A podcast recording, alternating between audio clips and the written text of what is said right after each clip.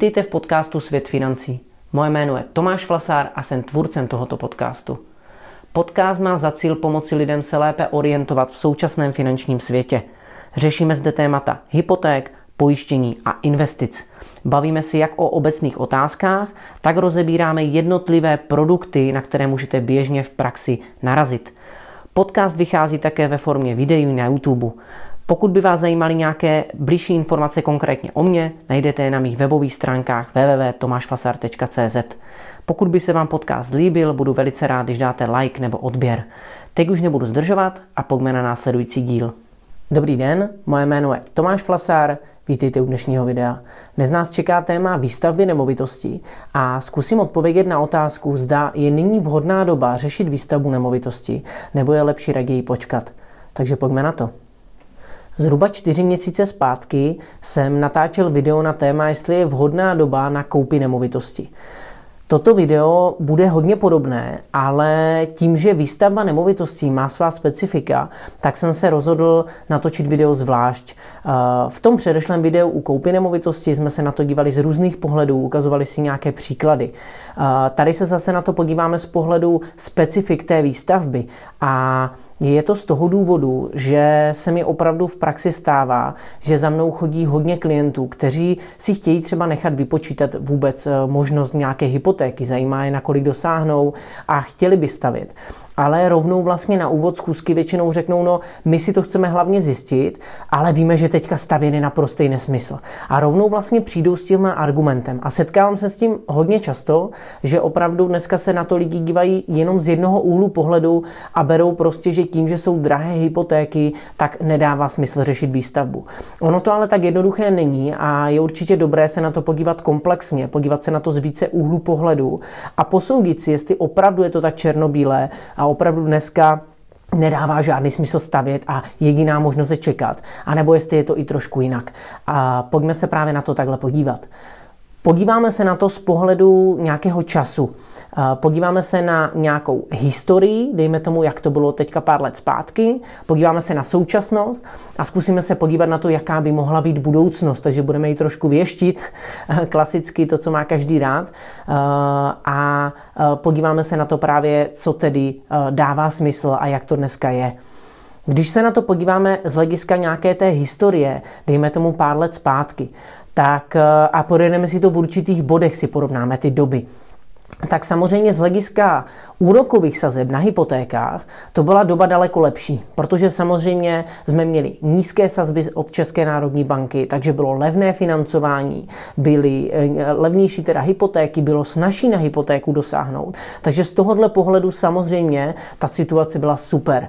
Dnešní situace z pohledu hypoték tak super není, protože samozřejmě pro ty z vás, kdo se o to trošku zajímáte, tak víte, že jsou vysoké sazby od České národní banky, takže úrokové sazby na hypotékách jsou vysoké. Takže je poměrně složité dosáhnout na hypotéku, kterou klient potřebuje, protože ty splátky jsou daleko vyšší. Pro srovnání, historicky samozřejmě pár let zpátky, kdy bylo období opravdu nízkých sazeb, tak jsme byli schopni financovat úplně v pohodě i pod 2%. Dneska se bavíme, že začínáme někde 5,6, motáme se kolem 6%. Takže opravdu ten nárůst je znatelný a z tohohle, z tohohle ohledu je samozřejmě jasné, že eh, ta sazba není ideální a v tomhle ta doba není super na tu výstavbu. Když se zkusíme podívat na nějakou budoucnost, tak samozřejmě ten budoucí vývoj neví nikdo. Víme, že Vždycky se snažíme věštit a to bohužel nikdo neumí, ale když se podíváme na nějaké predikce ČNB a podíváme se na to e, realisticky, tak samozřejmě dlouhodobě nejspíš takové vysoké sazby nebudeme tady mít. Takže ten předpoklad, že hypotéky budou levnější, samozřejmě je. Otázka kdy. Pokud bychom brali trošičku realistický pohled ČNB, tak eh, ta říká, že v průběhu roku 2024 by mohlo docházet ke snižování sazeb z jejich strany, tím pádem by mohlo docházet ke snižování úrokových sazeb na hypotékách, takže by byly levnější úvěry, lépe by jsme na ně dosahovali. Takže samozřejmě z tohohle argumentu, eh, když vezmeme ten pohled pouze na úrokovou sazbu, tak je mi jasné, proč klient dneska přijde a řekne, hele, dneska je blbá doba, já počkám, protože čeká, že ta sazba bude nejspíš lepší. A z tohohle ohledu samozřejmě to si, s tím souhlasím, tak to nejspíš bude. Pojďme se ale podívat na a, druhý parametr a druhý parametr je cena stavebního materiálu. Samozřejmě historicky a, cena stavebního materiálu byla nižší než je dnes. Čím půjdeme déle eh, někde do historie, tak to bylo samozřejmě levnější a levnější díky nějaké minimální inflaci a teďka nám do toho samozřejmě eh, ta extrémní inflace hodila vidle a ten nárůst stavební materiálu byl obrovský. Eh, co se týká současnosti, tak samozřejmě ty ceny jsou teda dražší než byly, to je to jasné, ale už se začínáme dostávat do situace, kdy už je to trošičku stabilnější, protože ještě pár měsíců zpátky jsme byli v situaci, kdy opravdu ty ceny rostly turbulentně ta doba byla taková, že když klienti řešili výstavbu tak, eh, a chtěli si nacenit tu stavbu, zajímala je cena materiálu, tak opravdu nikdo jim nebyl schopen vlastně tu cenu říct na nějaký delší období. Eh, těm klientům se dělo, že čím déle stavili, tím se jim více nemovitost stále zdražovala. A samozřejmě to bylo velké negativum teďka krátké, no nějaké novodobé historie, když to řeknu. A současnost je trošku klidnější a nějaký budoucí vývoj Samozřejmě mnoho lidí by chtělo, aby ty ceny materiálu klesaly. Tady samozřejmě zase nikdo neví, jak to bude, ale nějaký pohled odborníků z praxe je, že nejspíše samozřejmě ta cena materiálu nebude nějak razantně klesat, ustálí se na nějakých vyšších cenách, ale eh, nejspíš už nebude tak turbulentní. To znamená, pokud se nic extrémního nestane a nebude dít, tak eh, by ty ceny mohly trošku začít stagnovat, mohlo by to prostředí být jednodušší pro ty klienty, aby trošku více měli jistoty, za kolik postaví, jak to bude a nedělo se to, co teď, že prostě se to tak rychle mění. Takže ta doba v tomhle je možná trošičku lepší, než byla a zároveň ten výhled eh, samozřejmě nevíme, ale nejspíš může být minimálně stejný nebo snad optimističtější. Takže z tohohle pohledu už to není tak úplně jasné, jestli teda čekat nebo nečekat, eh, protože si myslím, že i ta dnešní doba je v tomhle už samozřejmě lepší, než byla. Eh, co se týká další nějaký parametr, nějakého parametru, tak eh, další parametr je za mě vůbec eh, to jednání eh, s tou stavební firmou a ten trh stavebnictví. Když to vezmeme historicky zase, tak tím, že byly levné hypotéky, dělalo se kvanta hypoték, takže strašně moc lidí stavilo, tak samozřejmě ten nápor byl obrovský. A sehnat v tu dobu nějakou schopnou firmu, která měla čas, která by s váma vůbec komunikovala, která by vám nacenila nemovitost, eh, bylo velice obtížné. A od klientů jsem stále slychal, hele, všichni mi říkají, že mají čas za dva roky, nikdo se mnou nekomunikuje, eh, je to prostě velice složité. A když už stavěli, tak zase řešili to, že často byli, nedodržovali ty firmy ty lhuty, protože uh, pracovali na více zakázkách zároveň a nestíhali, vzali si toho prostě moc a v tomhle ta doba byla složitá. Dneska uh, už se začíná sklidňovat, Protože samozřejmě to období těch levných hypoték, eh, tak to bylo tady pár měsíců až roků zpátky, kdy ty zakázky se dneska dodělávají. Takže samozřejmě dneska už není období, kdy firmy eh, ve většině případů eh, mají třeba na dva roky dopředu zakázky. Už bojují s tím, že třeba mají zakázky na půl roku a pak už prostě neví, co budou dělat tolik, protože teďka nějakou dobu se moc nefinancuje, lidi teďka neřeší výstavbu, právě vyčkávají. A to způsobuje, že ty firmy budou mít daleko méně práce. Což ale je samozřejmě pro klienty benefit Protože najednou se budou moct dostat do situace, že s nima někdo bude komunikovat, že bude možnost oslovit firmu a začít stavět třeba do roka, ne za dva roky. Eh, bude možnost i se dostat třeba na nějakou slevu stavebních prací, protože bude konkurenční boj mezi firmami, když najednou budou mít méně zakázek, budou se o ně snažit prát, což se teďka historicky zase nedělo, protože prostě měli tolik práce, že neměli ani čas se vůbec tomuhle věnovat. Jo? Takže z tohohle ohledu si myslím, že nastává doba jako velice velice pozitivní, protože klient bude schopen opravdu za mě si lépe vlastně dojet na tu zakázku s tou firmou, někdo se s ním vůbec bude bavit, nacení mu to, může porovnávat, může tlačit na cenu a hlavně ušetří čas, protože za mě čas u té stavby je velice důležitý, protože každý měsíc navíc výstavby je jednak riziko, to, že vás to bude stát víc, že v čase porostou ceny materiálu. Jednak je to samozřejmě eh, pro vás eh, daleko složité, složitější, protože platíte někde nájem, ještě zároveň už platíte část hypotéky, jsou to pro vás náklady, jsou to pro vás starosti, pro někoho to může být, že musí méně pracovat, takže méně vydělá. Takže opravdu čím kratší bude výstavba a celý ten proces, tak 99% lidí, kteří stavěli, vám řeknou, že to by byli strašně rádi, kdyby to bylo kratší. Jo? Takže za mě ta situace v tomhle je pozitivní a ten budoucí vývoj samozřejmě zase nevíme, ale teďka nějakou dobu si myslím, že v tomhle bude pozitivní, protože těch zakázek bude opravdu málo. Ale jakmile se samozřejmě stane, že začnou klesat ty sazby, tak se na ten trh nahrnou lidi a zase to bude špatné. Představte si to na blbém příkladu, kdyby prostě dneska tady na pár měsíců zavřeli Lidl a lidé by neměli eh, kam chodit nakupovat a najednou by teda oznámili, že Lidl otevírají, ale s 30% slevama, tak si nedokážu představit, jak ten Lidl bude napráskaný první týdny. Jo, myslím si, že tam ani nedostanete a budete muset spát před tím, abyste vůbec zvládli tam něco koupit, než to všichni jako uh, stihnou před váma. Takže tak si dokážu představit ten trh, že opravdu eh, se stane, že ti lidi všichni, kteří dneska vyčkávají, a těch je spousta, tak na ten trh naletí, protože uvidí, hele, úrokový sazby jdou dolů, já jdu do toho, jdu konečně stavět. A vezmou vám tu obří výhodu dnešní, eh, toho moc jednat takhle s firmou a eh, uberou tu výhodu toho času, protože najednou zase ty firmy budou mít spoustu zakázek a ta stavba bude prostě trvat.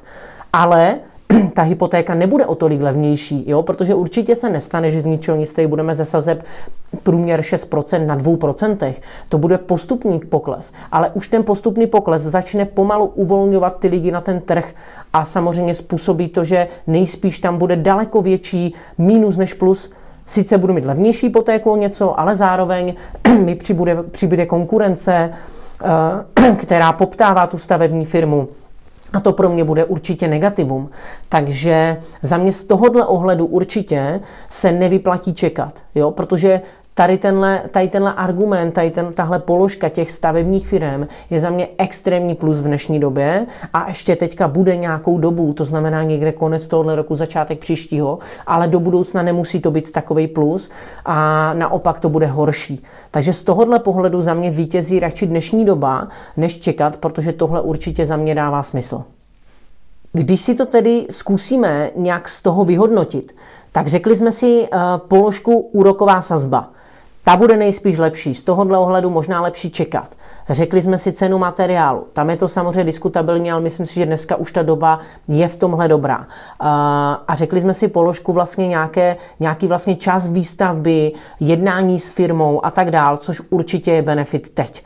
Takže je to někde pade na pade, když to řeknu. Ale ještě do toho dám takový jeden dobrý argument a to je za mě eh, si uvědomit, jak funguje hypotéka na výstavbu. Když já dneska si vyřídím hypotéku na výstavbu i se současným úrokem, tak eh, samozřejmě já dokud nezačnu čerpat, neplatím nic. Jakmile začínám čerpat na tu výstavbu eh, nějak postupně, stavím různě, tak samozřejmě v tom období čerpání platím vždycky pouze úrok jenom z té vyčerpané sumy. Takže já budu postupně čerpat, dejme tomu, teď si vyřídím hypotéku, začnu stavět někdy na podzim, tak já vyčerpám první peníze, začínám splácet vlastně malou sumu úroků, protože mám malou částku načerpanou. A na, na začátku roku 2024 samozřejmě už zase třeba načerpám nějakou další částku, zase platím víc a tak dále. Dokud neukončím čerpání, tak platím pouze úrok z vyčerpané sumy, takže většina klientů z praxe, kteří staví stylem, že staví něco od firmy, něco od jiné, takže dodavatelský, něco sami, tak zpravidla staví klidně 2-3 roky i déle. A po tu dobu prostě čerpají, takže platí pouze úrok z té hypotéky, z té vyčerpané sumy nesplácí. Co samozřejmě je škoda, že jsem ještě nic nesplatil, pouze platím úrok, ale co tím chci říct je, že ten drahý úrok budu mít z malé sumy. Takže pokud teď bude období, kdy ještě třeba dva roky budou horší sazby, pak postupně začnou padat, tak samozřejmě já ale v tu dobu budu platit z minimální sumy.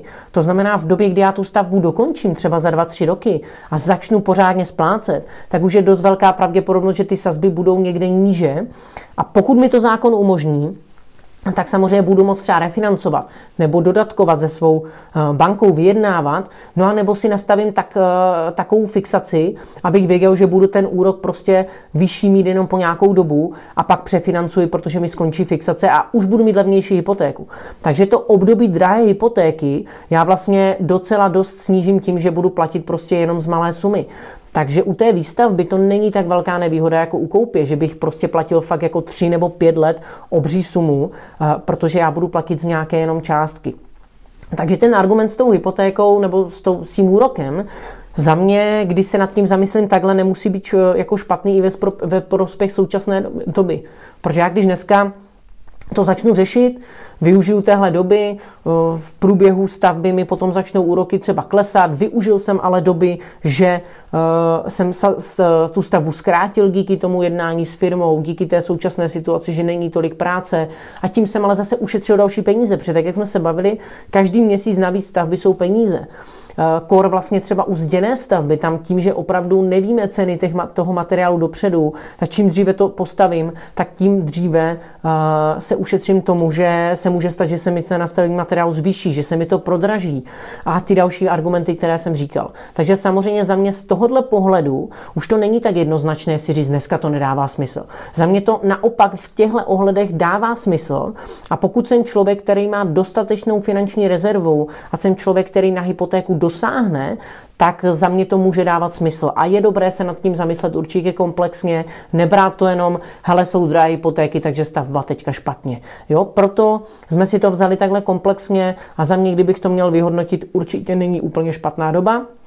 Možná za pár měsíců nastane ještě lepší, protože ty firmy budou mít ještě málo práce, ještě méně, ale samozřejmě, když dneska se rozhodnete řešit výstavbu, tak než se vlastně k ní vůbec dostanete, tak vám to bude stejně spoustu času trvat. Takže než vy začnete reálně stavět, tak až ta situace zase může být trošičku jiná.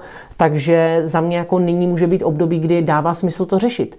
Ale pozor na to, bude těžké zafinancovat. Hypotéky jsou prostě dražší, je složité na ně dosáhnout, takže určitě je potřeba tu hypotéku řešit dobře, eh, řešit to s někým, kdo vám v tom pomůže a potom samozřejmě to může dávat smysl. Takže já doufám, že dnešní video vám něčemu bylo. Zajímá mě váš názor, eh, jak se na to díváte vy, jestli vás třeba napadají nějaké další argumenty, proč dneska nestavět a počkat, nebo naopak.